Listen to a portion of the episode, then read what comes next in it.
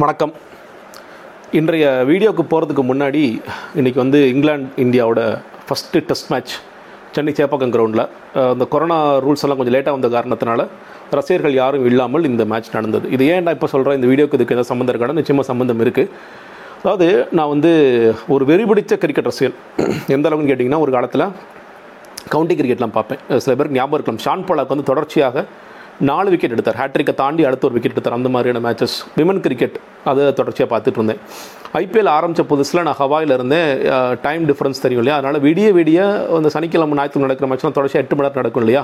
அங்கே வந்து லைவ் வராது. கிரிக்கின் ஃபோ இப்போ ஏஸ்மன் கிரிக்கின் ஃபோ இருக்குது அப்போ எனக்கு பேர் மறந்து போச்சு. அந்த மாதிரி அதை தொடர்ச்சியாக எட்டு மணி நேரம்லாம் பார்த்த வரலாறெல்லாம் உண்டு. அந்தளவுக்கு ஒரு வெடிபிடிச்ச அது.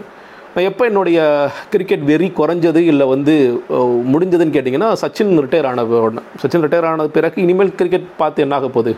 அப்படின்னு சொல்லிட்டு நான் அதோட விட்டுட்டேன். அதுக்கு பிறகு ரொம்ப நாளாக அதுக்கு பிறகு இந்த அரசியல் அப்படி இப்படின்னு சொல்லிட்டு சமூக பிரச்சனைகள் அப்படின்னு சொல்லிட்டு ரொம்ப நாள் கிரிக்கெட் பார்க்காம தான் இருந்தேன்.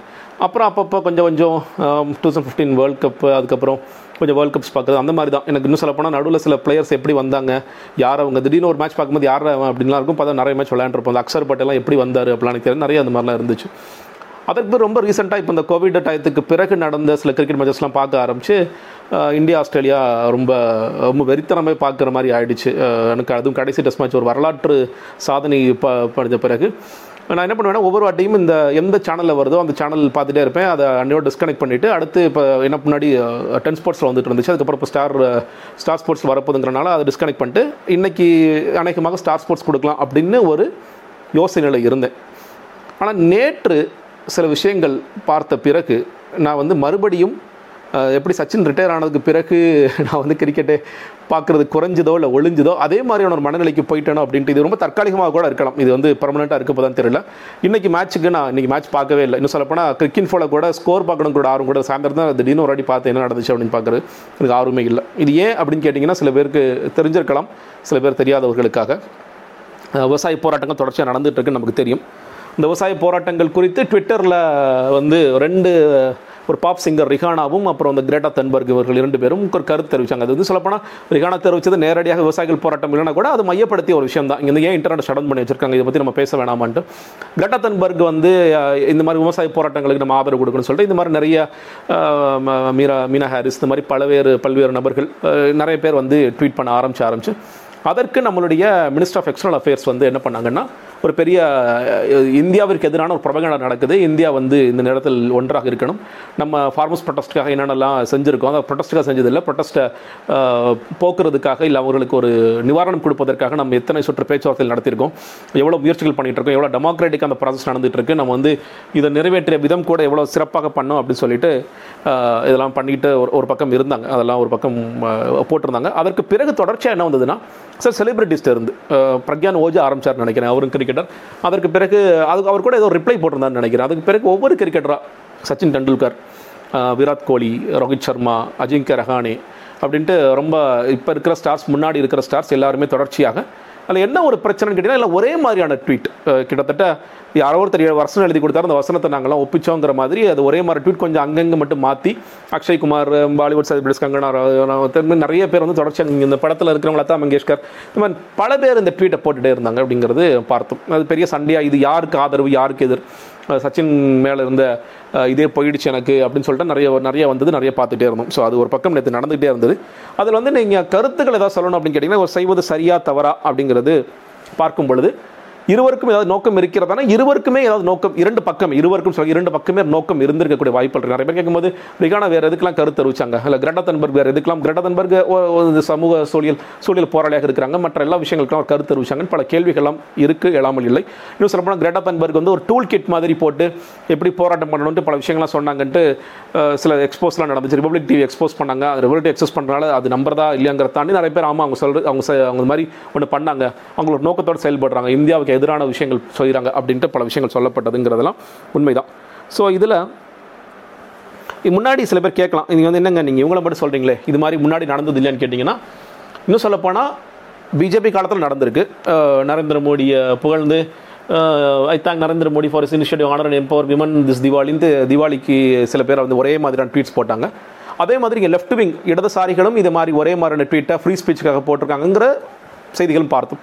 ஸோ இவங்க ரொம்ப யோக்கியம் அவங்க ரொம்ப யோக்கியம் அப்படிங்கிறது கிடையவே கிடையாது. அதுக்காக நான் இந்த வீடியோ செய்யவும் இல்லை. அதாவது இன்றைக்கி ஒரு போராட்டம் நடந்துகிட்டு இருக்கு. அந்த போராட்டம் குறித்து எல்லோருக்குமே கருத்து தெரிவிக்க உண்மையில் யார் வேணாலும் கருத்து தெரிவிக்கலாம் இல்லையா? இன்னும் சொல்லப்போனால் இந்த கருத்து வந்து சரியாக தவறா இது இவங்களுக்கு எதிர்த்து தெரிவிக்கலாமா? அவங்களை எதிர்த்து யாரும் எல்லாத்தையும் விமர்சனம் பண்ணிட்டு தான் இருக்கும். அமெரிக்காவில் நடந்த வன்முறையை பார்த்து நம்மளாம் அமெரிக்கா தானே இதுன்னு சொல்லிட்டு கருத்து தெரிவிக்காத ஆளே கிடையாது அமெரிக்கா பற்றி தெரிஞ்சவங்க தெரியாதவங்க எல்லாருமே. அதே மாதிரி உலகத்தில் எங்கே ஒரு புறவங்க முஸ்லீம்ஸில் ஒரு பிரச்சனை வந்துச்சுன்னா அதை குறித்து கருத்து தெரிவிக்கிறோம். மயன்மாரில் வந்து திடீர்னு ஒரு எமர்ஜென்சி சுச்சுவேஷன் வருது. எமர்ஜென்சி இன்றைக்கி பண்ணுறாங்க அப்படின்னா அது குறித்து கருத்து தெரிவிக்கிறோம். இன்னும் சொல்லப்போனால் அது சமூக ஊடகங்கள் வந்த பிறகு அது பெரிய விவாதம். அது கருத்து தெரிவிக்கலாமா தெரிஞ்சு தெரிவிக்கலாமா நீ தெரிஞ்சுட்டு பண்ணுறியா தெரியாமல் பண்ணுறியா இந்த மாதிரி மீம்ஸ் போடுறியா போடலையா அப்படின்ட்டு பல விஷயங்கள் தொடர்ச்சியான விவாதம் தான். வந்து எதுவுமே சரி தவறுன்னு சொல்லிடுறேன் நான் விரும்பலை.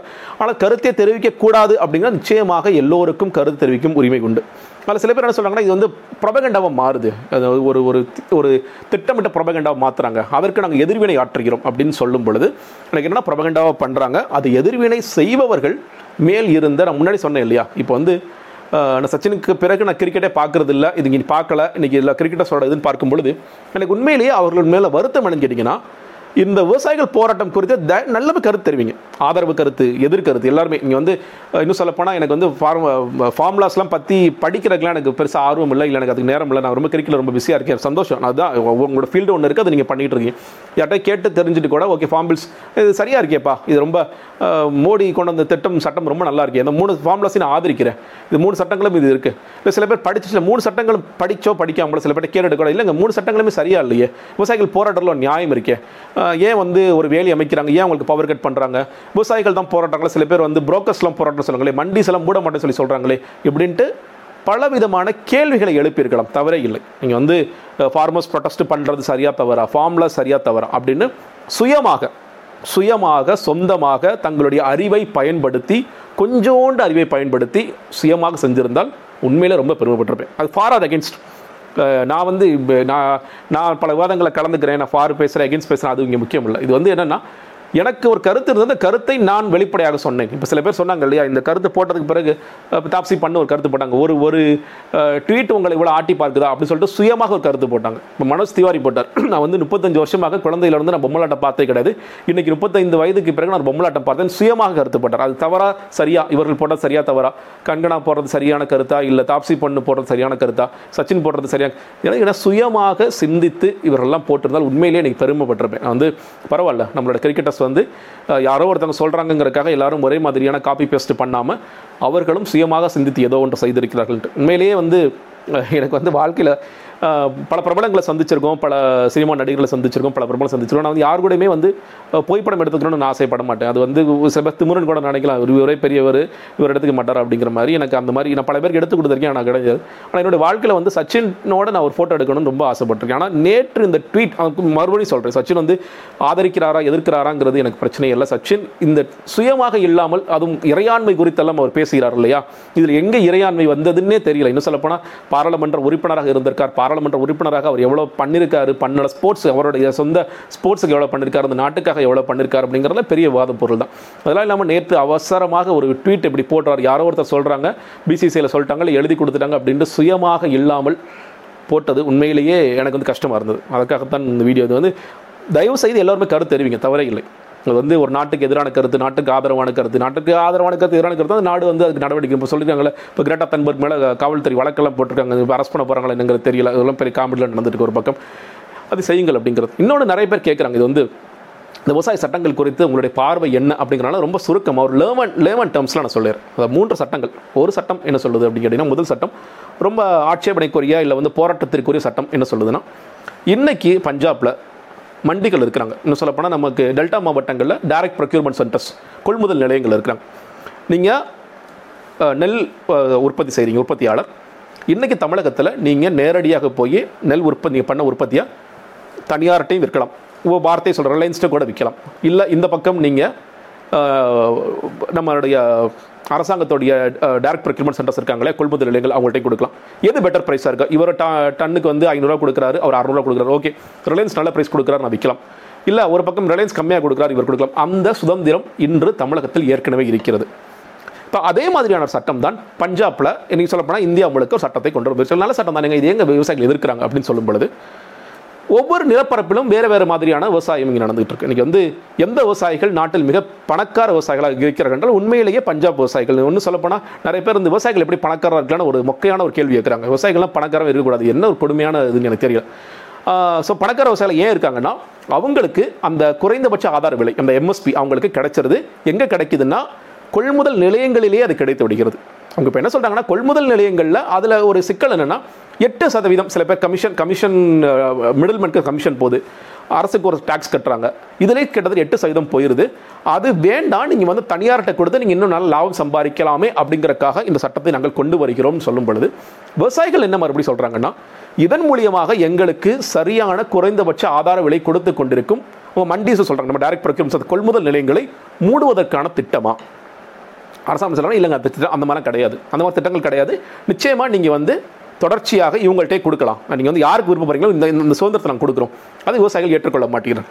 விவசாயிகள் என்ன சொல்கிறாங்கன்னா அப்போது நீங்கள் உங்களோட சட்டத்தில் அந்த குறைந்தபட்ச ஆதார விலை இந்த எம்எஸ்பி மினிமம் சப்போர்ட் ப்ரைஸுங்கிறத இன்க்ளூட் பண்ணுங்கள் உங்களோட சட்டத்தில் சொன்னால் அதற்கும் அரசாங்கம் தயாராக இல்லை.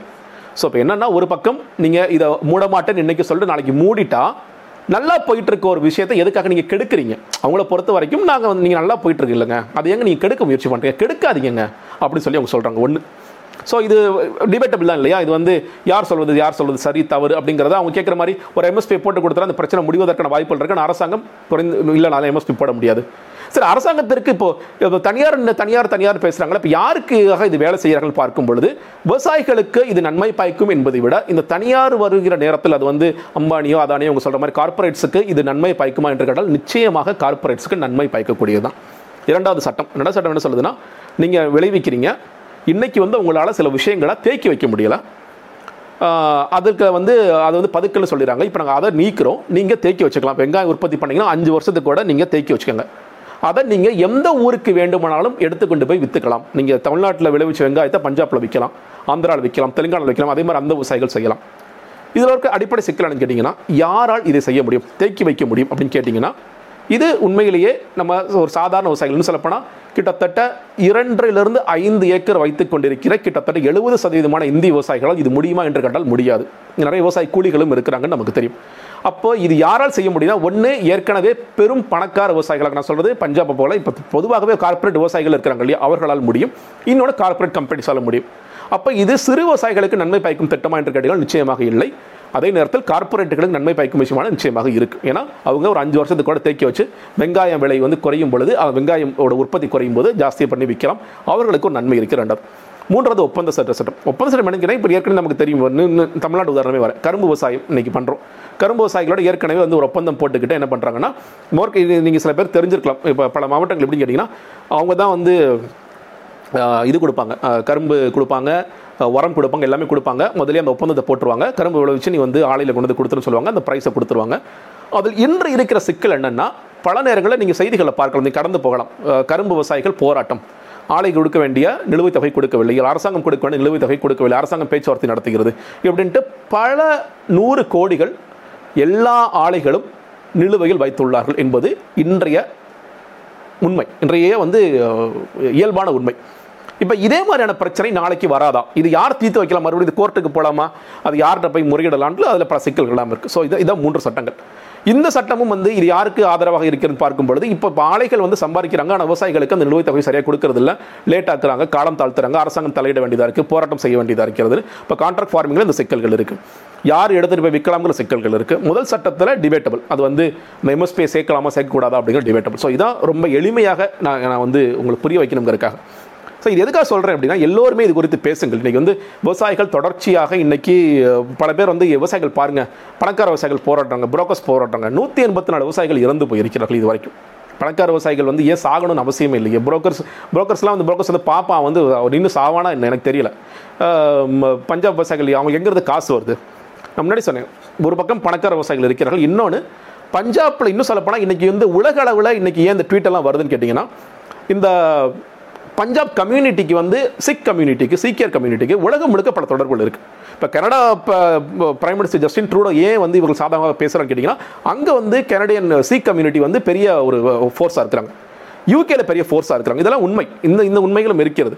அப்போது அவர்கள் ஏற்கனவே அவரோட பசங்க அவங்களுடைய சந்ததியினர் நிறைய பேர் வெளிநாட்டில் இருந்து நல்லா சம்பாதிச்சு உங்களுக்கு அனுப்புகிறாங்க அதே நேரங்களில் தங்களுடைய விவசாயிகள் பாதிக்கப்படக்கூடாது விவசாயம் பாதிக்கப்படக்கூடாது என்ற கருத்தும் அதில் இருக்கிறது. என்று சேர்த்தான் இது வந்து வெளிநாட்டில் இருந்து பணம் அனுப்புகிறாங்க இது எப்படி? அப்படின்னு பல கேள்விகள் தொடர்ச்சி வந்துட்டு இருக்கு. மாதிரி நிறைய கேள்விகள் வந்துட்டு இருக்கு. என்ன சொல்கிறேன்னா நான் சொல்கிறது கூட கேட்க வேணாம். நீங்களே படிங்க சுயமாக இருங்க.